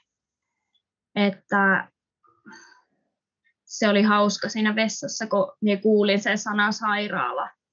Niin mulla tuli semmoinen niin heräs kaikki, että ihan oikeasti nyt, että nyt niin kuin Elina, että vähän niin kuin semmoinen tuli semmoinen ryhti oikein, että minä en voi vaan niin kuin sillä lailla laahata ja ottaa vaan niitä aaltoja vastaan ja keskittyä siihen, vaan että nyt niin kuin tarvii ottaa vähän semmoinen niin kuin asenne tähän, että minä joudun selvästikin itse koittaa sitä ponnistamista, koska minä niin kuin tunsin, että se vauva ei kuitenkaan ihan siellä sillä lailla ollut vielä silleen niin kuin, ihan niin kuin syntymäisillään, vaan tunsin, että se on kuitenkin siellä jonkun verran ylempänä, vaikka kuitenkin niin kuin optimaalisesti kaikki oli valmiina, että se oli niin kuin laskeutunut ja kohdon suu oli auki ja ne seinävät tai reunat niin kuin jo sinne kadonnut ja se oli niin kuin valmista. Niin siinä kohtaa minä näin jopa semmoisen pienen näyn, että vitsi, että jos me lähdetään sairaalaan, niin siellä mulle tehtäisiin joku sektio, tai sitten tota, imukupilla alettaisiin repiä, ja mulla tuli kauhean semmoinen kauhukuva näytös just siitä, mitä me olin niin aina pelännyt sairaalassa. Ja tota, joo, sitten tuli semmoinen, että no niin, mennään, ja me lähdettiin olohuoneeseen, ja synnytysjakkaran tuijotoi siihen ja sanoi, että kokeillaan tässä ensin, että istut siihen, ja sitten kun tuo aalto tulee, niin, niin kuin ponnistat vauvaa alaspäin, että, että lähdet ihan työstään sillä lailla, että, että tuota, teet töitä itse siihen eteen. Ja, wow. ja toi, on, toi on ollut aika, siinä sitten, aika tärkeä varmaan just käännekohta, että se on niinku, nyt jos haluat, niin nyt, nyt että sä oot niinku ollut silleen, että ei vitsi, tämä vauvahan syntyy kotiin ja Joo, se varmasti oli tosi, tosi, tosi rohkaisevaa varmasti monille myös just kuulla sitä, mikä oli niinku viime viikollakin Erikan tarinassa, että, joka oli myös ensisynnytys kotona, että se voi olla tosi, tosi, tosi haastavaa, mutta se voi silti mennä siitä läpi. Joo, siis todellakin se oli tosi, tosi jännä se tunne, mikä niinku tuli itselle. Ja tämä on itse asiassa tosi semmoinen liikuttavakin juttu, kun mulla on ollut niin kuin elämässä semmoinen, että me on tosi paljon jättänyt asioita kesken ja tosi paljon niin kuin luovuttanut. Ja mulla on ollut vähän semmoinen niin kuin elämän asenne tai vähän semmoinen, että no, en mene niin kuin tota. Ja vähän semmoinen, niin kuin, että en ole ehkä täysin kantanut vastuuta aina kaikesta. Että se oli tosi jännä se, kun mulla niin kuin valtas vaan, mulla tuli semmoinen tunne, että vitsi, tämä on se asia, mitä me en luovuta. Että vaikka mä kaikki asiat kesken elämässä, niin nyt on se minun niin kuin hetki, tämä on se minun päivä, kun mä oikeasti teen niin kuin jonkun asian ihan täysin niin kuin loppuun ja luotan itteeni ja luotan siihen kehoon ja siihen voimaan. Ja mä muistan niin sen tunteen, kun mä niin kuin tosi nöyrästi hiljaa kävelen sinne ja alan ponnistaa sitä ja mietin vaan, että ja nyt se syntyy tänne. Että tässä ei ole niin pientä epäilystäkään. Ja otin sen voiman käyttöön ja siitä niin kuin tuli se leijona emonne voimat, että nyt, nyt se niin kuin lähtee sieltä syntymään. Ja se oli siis ihan mieletöntä se ponnistaminen, että, että en epäröinyt yhdelläkään supistuksella, etteikö vauva syntyisi. Ja tämä on minun mielestä tosi erikoinen juttu silleen, että kun monesti siellä loppuvaiheessa on se epätoivohetki, josta minäkin olin tietoinen, että, että se on just ennen vauvan syntymähetkiä, että ei ehkä nyt niin kuin, sitten tunnukaan sitä, tai just semmoinen, niin kuin, että epäilyttää. Mutta se ei tullut mitään semmoista hetkeä, siis se jokainen aalto vaan niin kuin, siis vie vaan niin kuin ponnistin hiljaa ja oli vaan silleen niin kuin, että mm, ja tunsin sen, kun se vauva lähti liikkua alaspäin. Sitten koko ajan niin kuin laskeutui. Ja me vähän korjattiin asentoa, konttausasentoa. Ja siinä, ja se on tosi hauska, kun niin kuin mun kumppani ja doula ja kaikki sanoivat, että se oli niin nöyrää toimintaa, että se oli niin kuin todellakin aitoa synnytyksellä antautumista. Että siinä niin kuin, että se niin kuin näki, että se sä otit kaiken voiman käyttöön. Ja se on jotenkin tosi hauska, kun minä olen ollut semmoinen tosi kontrolloiva ihminen ja ehkä vähän semmoinen kontrollifriikki, varsinkin varmaan minun miehen puolesta, jos kysyy, niin tosi kontrolloiva. Ja sitten hän sanoi, että en ikinä nähnyt sinua noin nöyränä. Että, että se oli jotain niin kuin ihan uskomatonta se voima, kun sen näki. Että, että sitä ei voinut niin kuin ihannoida siitä vierestä, sitä nöyryyttä ja antautumista sille, sille syntymävoimalle. Ja se on niin kuin se juttu, mikä itseäkin on tosi paljon koskettanut. Että, niin kuin, että mistä se voima tuli ja se niin kuin ääretön halu siihen synnyttämiseen ja jotenkin siihen niin kuin kehon luottamiseen, niin se oli siis ihan jotain siis ihan mieletöntä. Huh. Kyllä. Oi, joo. Oi, että mä... Ei, ei, tota, ei ole tätä videoa sille katsojille, että näkisi kuinka täällä niin pyyhitään silmiä, mutta, mutta siis aivan huikeeta ja, ja, ja herättää just sen ajatuksen, että vitsi miten iso juttu synnytys on. Ja siis vitsi mikä niinku tilaisuus kasvaa ja että miten siekin kerrot tuosta, että vähän pystyn, pystyn tosi hyvin samaistumaan just siihen, että on niinku vähän jotenkin aina elämässä sitten, kun on tullut vastoinkäymisiä, niin sitten on ennemmin luovuttanut kuin, kuin jatkanut ja sitten sä olisit voinut tossakin tehdä samoin. Se on niinku, sulla olisi ollut täys mahdollisuus vaan luovuttaa ja olla silleen, että ok, lähdetään. Mutta ei, tämä on ollut se niinku, ultimaattinen jotenkin kasvun paikka ja siihen oot niinku, noussut naisena ja jotenkin ihan uudelle tasolle tavallaan, että sit sä oot ollut silleen, että nyt oikeasti, nyt me menen tästä läpi ja nyt me teen tämän ja me pystyn tähän. Ja, ja että se on niinku haastanut sinua kaikilla tavoilla, mutta se on ollut se sinun hetki äh, nousta vahvemmaksi ja vahvemmaksi. Ja niinku, että toisi, toisella tavalla olisi voinut mennä just ihan eri tavalla niin kuin se, että miten tuosta nousee äitinä tai miten se niin kuin synnyt äidiksi, niin erona siihen, että se olisi tavallaan tullut pelastetuksi tai joutunut niin kuin luovuttamaan ja eikä sekään niin kuin, ei mikään, mitään niin kuin arvostelua ketään kohtaan, mutta silleen, että miten niin kuin suuri ero siinä on, että siellä ootkin nyt ylittänyt itsesi semmoisella tavalla, mitä sä et ole koskaan aikaisemmin tehnyt. Ja sitten siellä synnyt äidiksi sitä kautta, niin se on niin kuin se tosi tosi iso tavallaan potentiaali, mikä synnytyksellä on meille niin kuin tarjota. Joo, todellakin se on se siirtymä, siirtymä siitä niin kuin neidosta äidiksi. Ja se vaatii sitä ponnistelua, koska siinä jätetään niin paljon niin kuin taakse sitä niin kuin vanhaa minuutta, just sitä semmoista että no ei tällä millään nyt ole niin mitään väliä. Ja sitten kun otat sen täyden vastuun ja sen tunteen, niin kuin, että minä synnytän itse tämän minun lapsen, että tässähän ei niin kuin, kukaan minua niin kuin, silleen, tietyllä tavalla auta tai tue tai mitään, niin kuin, mitään kivun lievitystä niin kuin anna, vaan se, että vitsi, minä tunnen itse tämän ja synnytän ja se oli jotenkin niin voimallinen se tunne. Tunne sitten kun tosissaan sitten alkoi tota, vauva laskeutuu ja se oli jo ihan siellä, että pää tuntui ja kätilö pyysi meitä kokeilen päätä, että kokeilkaa, että siellä se on jo niin kuin, tuota, tulossa, että ottakaa vauva vastaan ja, ja että sanokaa hänelle, niin kuin, että, että saat niin kuin, tulla. Ja me koitettiin molemmat siinä, että mies siis tässä vaiheessa oli seisalteen ja roikui miehestä. Ja me oltiin niin kuin, tuota, silleen sydämet vastakkain. Ja se oli jotenkin mulle tosi tärkeää se niin kuin Mikan tuki siinä ponnistusvaiheessa, että me jotenkin niin yhdessä jotenkin tehtiin sitä, että Mikakin tunsi sen, kun vauva laskeutui siellä. Ja, ja jotenkin se maha oli siinä niin kuin häne, häntäkin niin kuin vasten. Ja ja tota, siinä koitettiin päätä ja sitten, sitten se pää alkoikin tulee sieltä ja se venytti ihan niin kuin äärimmilleen. Tunsin sen, tuli sen rinkulan mm. ja se oli ainoa kohta, kun huusin.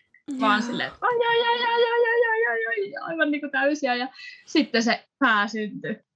Ja sitten just tota kätilö oli siinä, että pää syntyi, että nyt on Elina helpoin, niin kuin, että se oli isoin osuus, että nyt niin kuin muutama supistus, niin vartalo syntyy ja sitten Toivolla oli hartioiden ympärillä napanuora, niin kätilö löysäsi sitä sieltä, että hän just sanoi, että hän vetää tuota napanuoraa tuota löysää. Ja sitten siinä meni ehkä, olisiko mennyt jopa yksi supistus, että se ei ehkä syntynyt vielä seuraavalla sitten. Mutta sitten hän syntyi sieltä ja hartiat sitten vielä niin kuin venytti tietenkin ja sitten sain pienen repeämään sitten niistä hartioista. Että hän oli tosi sitten kuitenkin aika harteikas ja iso kaveri, että lähemmäs neljäkiloinen oli poika. Ja, Mutta ei tota, kuitenkaan vähän... edes neljä kiloa. Ei, niin. ei, se oli just siinä niin kuin vähän alle. Mutta kuitenkin se, että minä tiesin, että hän on niin kuin suht iso, mutta mm. minä olin niin kuin valmistautunut siihen, että se on just sen kokonen, kun se niin kuin kuuluu olla just näihin minun voimiin ja tähän niin kuin verraten, että se Kyllä. oli niin kuin just sopiva. Mm. Ja sitten hän syntyi, siihen mä kätilön, kätilö otti hänet vastaan tietenkin, kun molemmat seistiin ja sitten istutti sohvalle ja sain vauvan rinnalle ja ihmeteltiin sitä sitten siinä. Se oli jotenkin aivan mieletön se tunne. Ja sitten me siirryttiin semmoiselle pedille, joka oli siinä makkarissa, eikö olkkarissa semmoinen, semmoinen tota, sänkypatja. Ja siihen oli tehty semmoinen paikka, niin sitten mentiin siihen makaamaan ja vauvan otin niin kuin rinnalle ja, ja tota, siis se oli tosi ihanaa, mutta minä en muista siitä juuri mitään. Olin siis aivan niin kuin kaikkeni antanut, mm.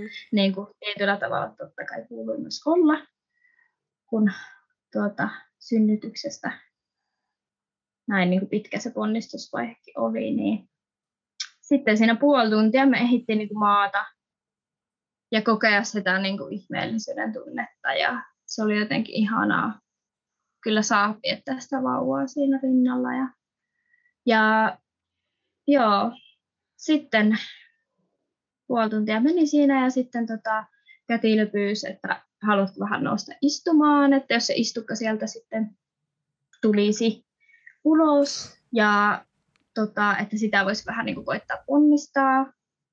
Että ei sillä lailla muuten mikään kiire siinä ollut, mutta ilmeisesti hänkin kuitenkin vähän ajatteli sitä minun niin kuin väsymystä, että voitaisiin niin kuin vähän sille yhdessä sitä istukkaa saada. No sitten nousi istumaan ja sitten hulahti niin kuin verta aika paljon reippaasti sen patjalle ja sitten istukkaa auto, tuota, kätilöauto istukan kanssa, että paino sitä sieltä ja, ja itse ponnisti ja sitten saatiin istukka ulos siinä vähän reilu puoli tuntia. Ja joo, sitten tuli lisää vuotoa ja sitten päätettiin sen vuodon vuoksi, että siirrytään sitten sairaalaan, että, että olin itse jo aika siinä tuota, he, aika heikossa kunnossa, että sitä verta kuitenkin tuli sen verran siinä, että huomasi, että kohtu ei jaksanut sitten ihan täysin niin kuin supistella. Ja sitten sairaalaan siirryttiin, niin siellä sain sitten lisää niin kuin verta, tiputettiin ja vuoto jatkui edelleen, että mulla siellä niin kuin kätilöt paino kohtua. Ja ei vuoto siltikään niin kuin tyrehtynyt ja sitten tuota, päädyttiin sitten kaavintaan, että mulla tuli sitten se synnytyslääkäri ja sanoi, että nyt sinut nukutetaan ja sulle tehdään kaavinta. Ja me oli siinä sille ihan, että, että mitä ihmettä niin kuin täällä tapahtuu. Ja tuli semmoinen jotenkin pelko, että entäs minä herää sitä nukutuksesta. Ja kävin vähän semmoisessa tilassa, että mitä ihmettä täällä niin kuin tapahtui, että kaikki tapahtui niin nopeaa. Ja kaavinnassa sitten selvisi, että mulla oli siis istukan palasia kohtussa, eli istukkaa oli jäänyt. Mulla oli siinä semmoinen lisäistukka istukassa kiinni, semmoinen about seitsemän sentin niin kuin semmoinen kokoinen. Ja sitten siitä oli jäänyt niin kuin valasia sitten sinne kohtuun. Ja ne sitten kaavittiin ulos ja sitten pääsin niin kuin heräämään ja sieltä sitten päästiin perhehuoneeseen ja sain sitten siellä sitten vauvan rinnalle. Ja sitten me oltiinkin sitten sairaalassa ja sitten sairaalassa koettiin sitten nämä ensi päivät ja ja tota, se oli totta kai tosi niin kuin erikoista olla siellä, vaikka niin kuin vauva syntyi kotiin ja jotenkin sitten nähdä se sairaalamaailma ja se oli jotenkin tosi sille vierasta, mutta kuitenkin kokemuksena ihan ok, että on koko ajan ollut sitä mieltä, että, että ei jäänyt siitä mitään kyllä. Mm. Kuitenkaan mitään sellaista ikävää tunnetta, että se oli sairaala, sairaalakokemukseksi ihan jees. Totta kai sinne tuli sitten näitä kätilöitä ja kaikki oli sille onnea ja huomasi sen, että, että niin kuin olin tosi puhu, puhuttu aihe siellä kahvihuoneessa, että kotisynnyttäjä nyt tullut mm. tänne ja, ja koen siitä sitten vähän jo siinä kohtaa semmoista, että vitsi, että vähän niin kuin, että ei saisi olla täällä, kun täällä ei ole synnyttänyt, niin että on niin kuin vähän silleen, koki sen niin kuin kätilöiden semmoisen niin kuin pienen vihaan sitä kotisynnytystä kohtaan. Oi kauhea, joo. Se on se kulttuuri varsinkin pohjoisessa varmaan vielä vähän erilainen kuin täällä pääkaupunkiseudulla esimerkiksi se alkaa olla kotisyntys jo paljon yleisempää, mutta sitten olen kuullut, että Lapin keskussairaalassa ei ole mitenkään super, super niin kuin hyvää, hyviä kokemuksia just. Ja, ja sitten kun Rovaniemellä ei edes ole omaa kotikätilöä vielä, niin se ei ole siellä niin, mm. niin, niin. Mutta tosi hienoa kuulla sun tarinassa just se, niin kuin, ensinnäkin sen kuulee ihan täysin, kuinka mahtava kokemus se synnytys on ollut ja kuinka niin kuin mitään siitä ei niin kuin varmaan vaihtaisi pois ja niin, niin kuin mahtava ja kasvattava kokemus ja se ei niin kuin millään tavalla se siirtyminen sairaalaan vähennä sitä. Ei siis, mill, siis niin kaunis tarina ja niin upea kokemus ja niin koskettava ja niin opettavainen myös meille kaikille, että joo, sitten on kätilö arvioinut, että nyt tulee niin kuin liikaa verta ja jo, tässä on nyt jotain. Ja sitten on lähetty saman tien ja se apu on saatu. Se on niin kuin, apu on haettu ja saatu ja se on ollut tosi hyvä juttu. Joo, se oli kyllä niin kuin tosi hyvä juttu siinä kohtaa. Ja muistan, että en vastustellut yhtään. Olin ihan silleen, että joo, todellakin, että nyt on niin kuin aika jo huono olo, että tarvin niin kuin apua. Ja siinä kohtaa sitä niin kuin sai. Että se minun mielestä on just näissä niin kuin tärkeää, kun miettii kotisynnytystäkin, että jos niin kuin tilanne vaatii sitä, että, että oikeasti niin kuin, varsinkin, että itse arvioit myös ja tunnet, että nyt haluan siirtyä, niin siinä ei ole niin kuin mitään sellaista häpeää, että sitten siirtyy tai joutuu siirtymään, että se on myös niin kuin ihan luonnollinen osa, jos niin sattuu käymään omalla kohdalla, että joku niin kuin terveydentila sitä vaatii. Että meillä ei vauvalla ollut mitään hätää missään kohtaa, että hänellä kuunneltiin sydänääniä, jotka oli koko ajan niin kuin täydelliset, koko ponnistusvaiheen, koko, koko synnytyksen. Että se oli jotenkin tosi ihanaa, että aina kuulin sen, että vauvalla on kaikki hyvin. Ja säännön lisäsi mulle just sitä luottamustakin, että joo, että kaikki tässä menee vaan niin kuin hyvin. Ja sitten just kun se tarve tuli sitten synnytyksen jälkeen, istukan syntymän jälkeen, että nyt ei verenvuoto lopukaan, niin sitten otetaan vastaan sitten se apu, mitä sitten tämä terveydenhoidon puoli pystyy vaan niin kuin sitten tarjoaa. Niin, wow. En olisi osannut kyllä niin kuin yhtään paremmin kiteyttää tota, että tosi, tosi hyvin kiteytetty just se, että, ää, että varsinkin just jos on se niin kuin sisäinen tunne jo siitä ja sitten myös ulkopuolelta se niin kuin ammattilaisen näkemys siitä, että nyt tarvitaan apua, niin sitten mennään. Ja myös, aa, tämä on niin tärkeä, siis tämä on niin tärkeä jakaa, siis tosi tosi tärkeä myös niin kuin hälventää sitä kaikille, ketkä kuuntelee myös, niin just sitä, että ei, ei me kotisynnyttäjät, kotisynnyttäjät ja vapaasynnyttäjät olla mitään niin kuin, ähm, elämyksen hakuisia, riski, riskihakuisia ihmisiä, jotka – olisi niin kuin päättänyt, että ei koskaan hakisi mitään apua mistään, vaan nimenomaan se, että me voidaan luottaa siihen synnytyksen turvallisuuteen, me voidaan luottaa siihen, että se on täysin luonnollinen ja normaali, vaikkakin hyvin niin kuin haastava ja intensiivinen fysiologinen tapahtuma meidän kehossa. Se ei niin kuin millään tavalla poista sitä, etteikö me haettaisi apua silloin, kun me tarvitaan apua. Ja se ei millään tavalla se valintana se jäädä kotiin synnyttämään poista meiltä sitä oikeutta mennä sinne terveydenhuollon pariin silloin, kun me koetaan se tarpeelliseksi. Meillä on kaikilla oikeus ihan milloin tahansa hakeutua sinne.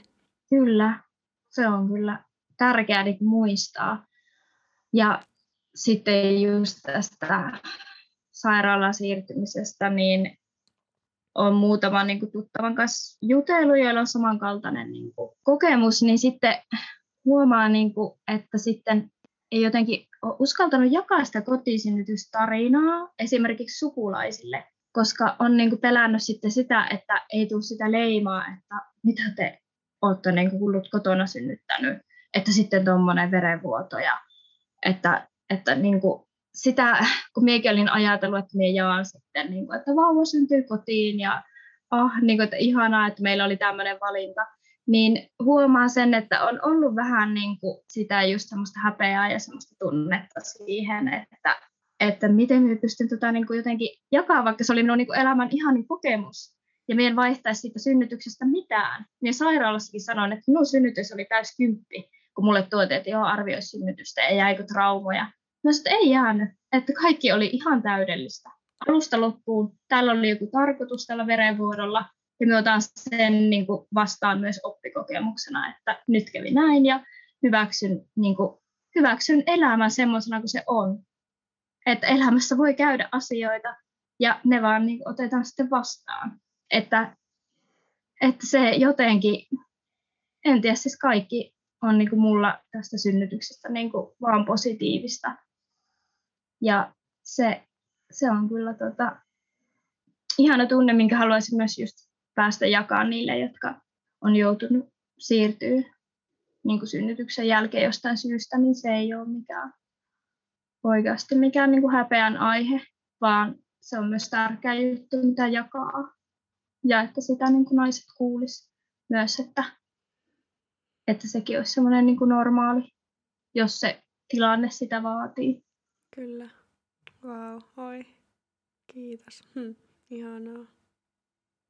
En arvannut, että tämä on näin niin kuin koskettava matka kuulla. Oi että. Kiitos Elina. Hm.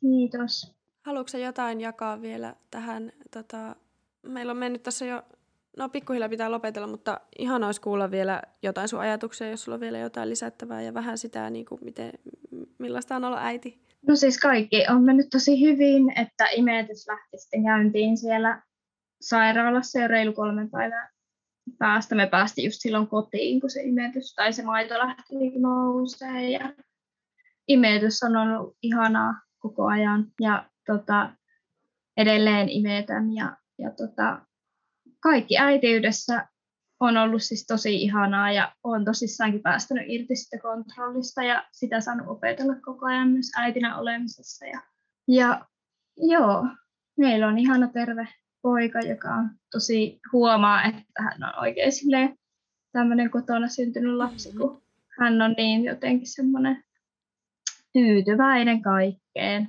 että tosi tuota, harvoin niin kuin itkee muuta kuin silloin, jos on jotain jotain semmoista, mikä aiheuttaa sitten itkua, mutta muuten niin kuin tosi tyytyväinen lapsi. Ja, ja me ollaan niin kuin perheenä sitten tultu myös enemmän yhteen puolison kanssa. Totta kai toi, toi synnytys niin kuin lähensi meitä ja, ja lujitti sitä yhteyttä ja nyt saa olla sitä perhe, perhe ja tuota, lisää lapsia odotellessa, että on myös tarkoitus synnyttää kotona, jos, jos raskaus ja kaikki sen niin kuin aina tietenkin antaa mahdollisuuden, että kaikki menee hyvin, niin ehdottomasti haluaa synnyttää kotona myös tulevat lapset ja, ja niitä sitten odotellessa, että milloin sitten niin, seuraava ihana, tulee. Ihana, ihana, mm. ihana, ihana päästä kuulemaan sitten, kuulemaan sitten taas seuraavia synnytyskokemuksia sulta. Ihanaa. Oi kiitos, kun, kun tulit vieraaksi ja ää, en malta olla käyttämättä vielä tilaisuutta, jos haluat sanoa jotain, kun sä oot näitä yhteisön pitkäaikaisimpia jäseniä, että jos joku, joku kuuntelee ja miettii, että pitäisikö nyt vihdoin ja viimein liittyä, niin jos haluat jotain sanoa siihen. Joo, siis mullahan siellä yhteisössä oli niinku ihan tosi paljon tukea siihen raskausaikaan, kaikkiin näihin isovauva-juttuihin ja muihin, niin tosi paljon siellä tuota, jaoin ja päivitin just ja esitin kysymyksiä ja sain aina niin kuin monia kommentteja. Ja siis se yhteys niin kuin naisten välillä on ihan mieletön, kun se tila on niin semmoinen niin kuin salliva ja rakastava, että itse olen niin kuin kokenut sen niin kuin todellisena niin turvapaikkana ja just itselläkin, kun ei niin monta ystävää ole semmoisia, jotka on synnyttänyt, niin siellä oli sitten ne, se tukiverkko. Ja just myös synnytyksen jälkeen tästä äitiydestä on myös paljon siellä päässyt kysymään, kun eka kerran tulee äidiksi, niin siellä on ollut niin upea se yhteisö ja se tuki siihen kaikki unihaasteisiin tai muihin, että olen kyllä sen kokenut ihan niin kuin mielettömänä.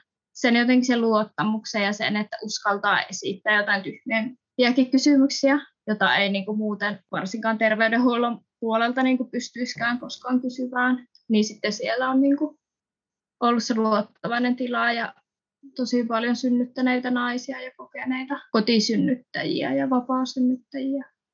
Ja se, niin kuin, se on ollut minun mielestä siellä niin kuin ihan ehdottomasti parasta. Ja edelleenkin kaikki piirit, ne oli mulle tosi tärkeitä raskausaikana. Että tota, oli odottavien piiri, jossa sai jakaa tunteita yhdessä niin kuin muiden raskana olevien kanssa. Että se, tuommoiset kaikki nousee niin kuin mieleen mm. siitä, että kuinka mieletön niin kuin tilana se on ja yhteisönä. Oi, ihanaa. Aivan ihanaa kuulla. Joo. Ja se on, se on siis äh, niin suuri rikkaus just tuossa yhteisössä, että miten niin kuin laaja kirjo naisia meitä on siellä. Että tavallaan just jo, se on niin suuri rikkaus, että jokainen meistä tuo sen oman, oman elämän kokemuksen sinne ja jokainen on niin kuin omassa kohdassa ja se on ihan huikeaa, miten me voidaan just toisiltamme oppia ja aina, aina on niin kuin joku, joka tietää jostain jotain ja, ja sitten voidaan yhdessä niin kuin jakaa ja keskustella ja saada tukea. Ja, ja tosiaankin just noin, niin kuin, että, että raskaana olevat vaikka keskenään, kun jakaa sen yhteisen elämäntilanteen, niin on niin, kuin, niin paljon e, enemmän ymmärrystä toisia kohtaan ja pystyy niin kuin muista naisista ammentamaan just niissä sitten yhteisissä keskusteluissa. Niin, niin on kyllä. Ihanaa. Se on, se on aivan ihana. Mm. Kyllä olla siellä. Joo. No, kiitos Elina, olen syvästi liikuttunut kyllä tästä koko tarinasta. Ja ihana on, on ollut saada tutustua sinuun. Ja, ja tämä, tämä tarina niin on aika ainutlaatuinen nyt tähän mennessä podcastissa. Ja varmasti jotenkin tosi paljon tulee hälventämään myös sitä niin kuin häpeää liittyen, liittyen sairaalaan siirtymisessä. Ja sitten myös sitä tavallaan ehkä niitä semmoisia vähän niin kuin jyrkkiä käsityksiä niin kuin tästä kotisynnytysmaailmasta, niin tosi, tosi arvokasta oli kyllä saada tämä tarina tänne kaikille kuultavaksi. Joo. Kiitos, että sain jakaa. Oli kyllä tosi merkittävä hetki itselle. Kiitos. Ja se on, ja se on niin, kuin niin ihana kuulla, kun nainen jakaa sen oman kokemuksen, kun se tulee suoraan sydämestä ja tulee niin kuin tosi aidosti. Ja huomasin sinustakin sen niin kuin tosi aidon fiiliksen, mikä, mikä on siitä niin kuin ilosta ja siitä, niin kuin, että on onnistunut ja niin kuin ylpeä itsestään ja haasteista on mennyt läpi ja kaikki mitä sen jälkeenkin on tapahtunut on niin kuin ollut kuitenkin sinua varten ja, ja ollut tärkeä osa kokemusta. Niin, joo. joo, kiitos. Kiitos. No niin, mutta joo, ollaan niin, kuulolla. Ollaan kuulolla. Ja... Terveisiä. Näin. Joo, samoin yes. sinne. Kiitos paljon. Kiitos. No niin. Moi moi. Moikka, moi.